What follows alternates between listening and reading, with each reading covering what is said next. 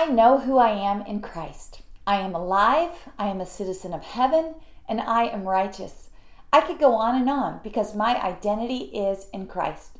And because I have my identity in him, I know there are also many things which I possess. Hebrews 4:16 tells me I have access to the throne of God. It says, "Let us therefore draw near with confidence to the throne of grace, that we may receive mercy and may find grace to help in time of need." I don't remember how old I was when I said my first prayer. Probably sounded something like, "Now I lay me down to sleep, I pray the Lord my soul to keep." If you were blessed to grow up knowing there was a God in heaven who cared about you, I imagine that many of you said similar words to the Lord in your young days. However, I know that not all children are taught to pray when they are young, and many don't discover the blessing of being able to come before God in prayer until they're much older. Maybe that sounds more like your story. We all have stories surrounding how we have or have not interacted with God throughout our lives. Maybe we started uttering childlike prayers when we were young. Or maybe we didn't cry out to God till we were much older and in a heaping mess. Maybe our childlike prayers have turned to much richer, heartfelt, personal ones, or maybe they still sound rote like children, or maybe even now we rarely talk to God in a personal way. No matter what our prayer journeys look like, our verse this week reveals a word of truth that is very important to us all, and it concerns our prayers. See, this truth gives us vision for what our prayer life can become. Hebrews 4:16 tells us that as believers, we have access to speak to the God of heaven, to come into his throne room. And this verse is power packed with understanding of what that interaction should really look like. So we're going to just work our way through this week, taking in every word. Our verse begins with, Let us therefore. Well, what is this referring to? A whole lot. Hebrews 4, the whole chapter, is all about believers finding rest in God. And it's really important for us to understand that our verse is in the context of this conversation about finding rest in God. I would encourage you to look at Hebrews 4 as we work our way through it. The chapter encourages believers to be diligent in finding God's rest and not to miss his rest by being disobedient. Verse 4 is a key verse in this chapter, and it tells us about how powerful God's word is in helping us to see God for who he really is and to see ourselves for who we really are too. God's word does that in our lives when we give it time.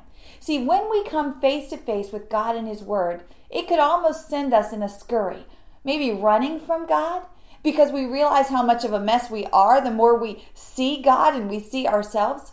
But in Christ, God desires for His Word to do the exact opposite. That's why the chapter continues on as it does.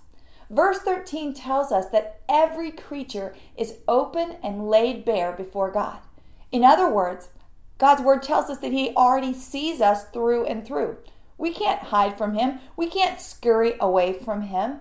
He knows every need. He knows every concern, every desire, every sin struggle, and more. Knowing that God sees us like this, open and bare, could be very intimidating and scary because He is a holy God and He can clearly see how unholy we are. Now, it sounds like that would bring a whole lot of angst, certainly not rest. But the verses that follow in chapter 4 bring us such hope about rest. Verses 14 through 15 give hope in knowing we're not left alone to deal with cleaning up our sinful selves before our holy God. Sure, He can see us through and through. He sees what a mess we are.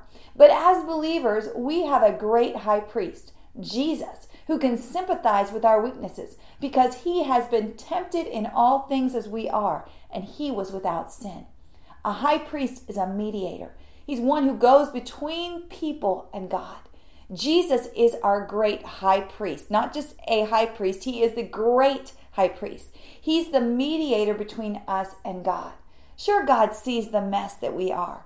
But remember that we've already memorized in 2 Corinthians 5:21, in Christ he made a way for us to actually be righteous before him. And these verses also allude to this. Going back to the beginning of our verse, let us therefore. This is a whole lot to take in. See, God desires for us to have rest in Him. He desires for us to bring our every need, our every concern, our every hope and purpose to Him, knowing that as the all powerful God, He'll be able to help us. He'll be able to meet those needs, and we'll just be able to take a deep breath and relax in His provision. See, He started with our greatest need, which was the need for righteousness, and He gave it to us in Christ. And now He's made a way for us to come to Him with every need we could ever have in our lives as well. He's opened wide the door to His throne room. And as we come to Him, we will truly be able to rest in the strength of His provision and care, not having to worry and fret and strive. God's invitation to the throne room is all about His desire to give us rest. But what did these verses in Hebrews 4 tell us? So many miss that rest because they're disobedient. See, it's God's will for us to find our righteousness in Christ and to come to Him and seek His provision and help. It's God's will for us to find our rest in knowing our purpose and in our plan for life in Him. But so many will not come to God. They disobey His will by seeking to figure it out on their own. This need to be independent of their Creator. See, many don't feel worthy before God, so they just try to work life out all by themselves. And it leaves them in a place of striving, not finding the place of rest that God intends for us to have. That's why God took these verses in Hebrews 4 to explain these basic things. And I just want to paraphrase them for you. Verse 13, God is basically saying, Look, remember, I'm God. I can already see you anyway, all the way through and through. In verse 14, God's saying, I gave you a mediator in my Son, Jesus Christ.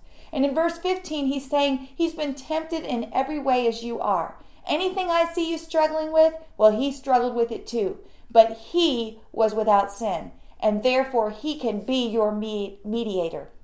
I now see you through him, through my Son, Jesus Christ.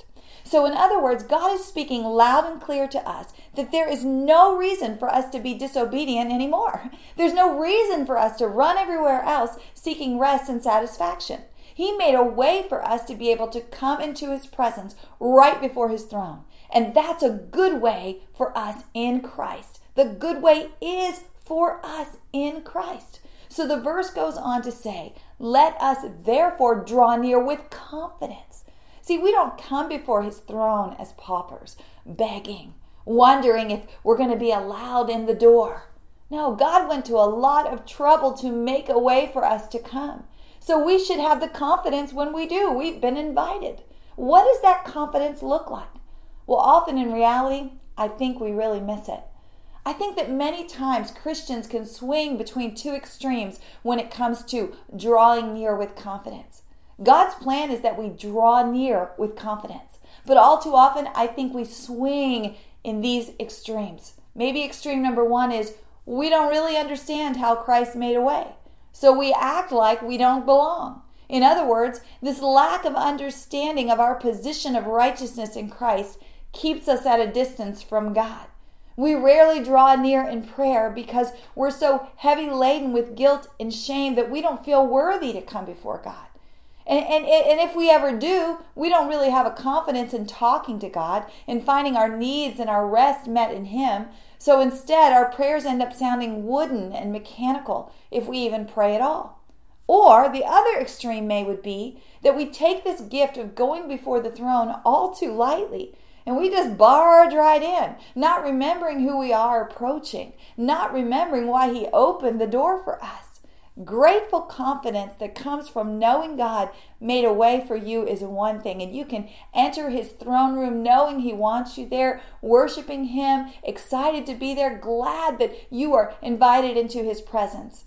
But this idea of entitlement, that's a whole nother thing. The word confidence is the Greek word parrhesia, and it means freedom in speaking unreservedness in our speech, speaking openly and frankly, without concealment, without doubt, or without confusion. So we have to ask ourselves do we really believe this is our privilege? To come with freedom and thankfulness and unreservedness before God and just speak to Him openly without doubt, without confusion, trying to hide anything. Do we really understand that this is where we will find our true rest? And if we do believe this, are we being diligent to enter his throne room so we won't miss his rest that he offers to us so freely? See, when we pray, we will meet with God and see him for who he is. The verse continues Let us therefore draw near with confidence to the throne of grace. Oh, to understand that when we come to God, we are approaching him on his throne, and it's a throne of grace. I often try to picture God on his throne when I talk to him. I want to remind myself of his supreme authority and of his grace. Now, I know that my imagination is a far cry from what I'm going to see one day when I get to heaven, but it does help to remind me of his loftiness and my humble state. Can you imagine what it would be like to be asked to come to the White House and visit with the president?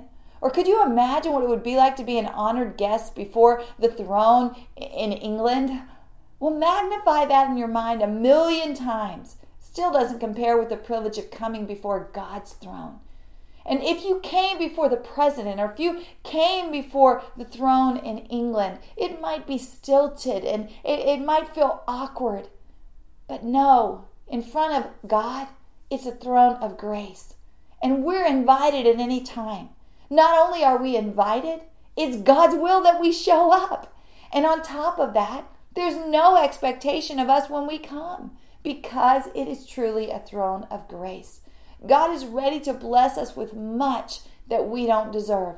And so the verse concludes Let us therefore draw near with confidence to the throne of grace, that we may receive mercy and may find grace to help in time of need. All that we need, we will find at the throne of grace. And in our presence there, we will enter God's rest. He made a way for us. He invites us to come. And His invitation is all about us being able to enter His rest that He so longs to give us. What are you in need of today? Run to the throne. You can talk to God there in a heartfelt, genuine way. He already sees you as you are. He already made provision for your righteousness in Christ. And He desires for you to be in His presence because He wants to bless you with rest. He doesn't want you to strive. He doesn't want you to feel like you're left on your own. No, you belong to the King of Kings and you are welcome before His throne. You can be assured that when you meet with Him there, you will find mercy and you will find grace to help you in your time of need. What good news this is for us to know that in Christ we possess access to the throne of God. He made a way for us, and it is His will for us to find true rest as we come before Him.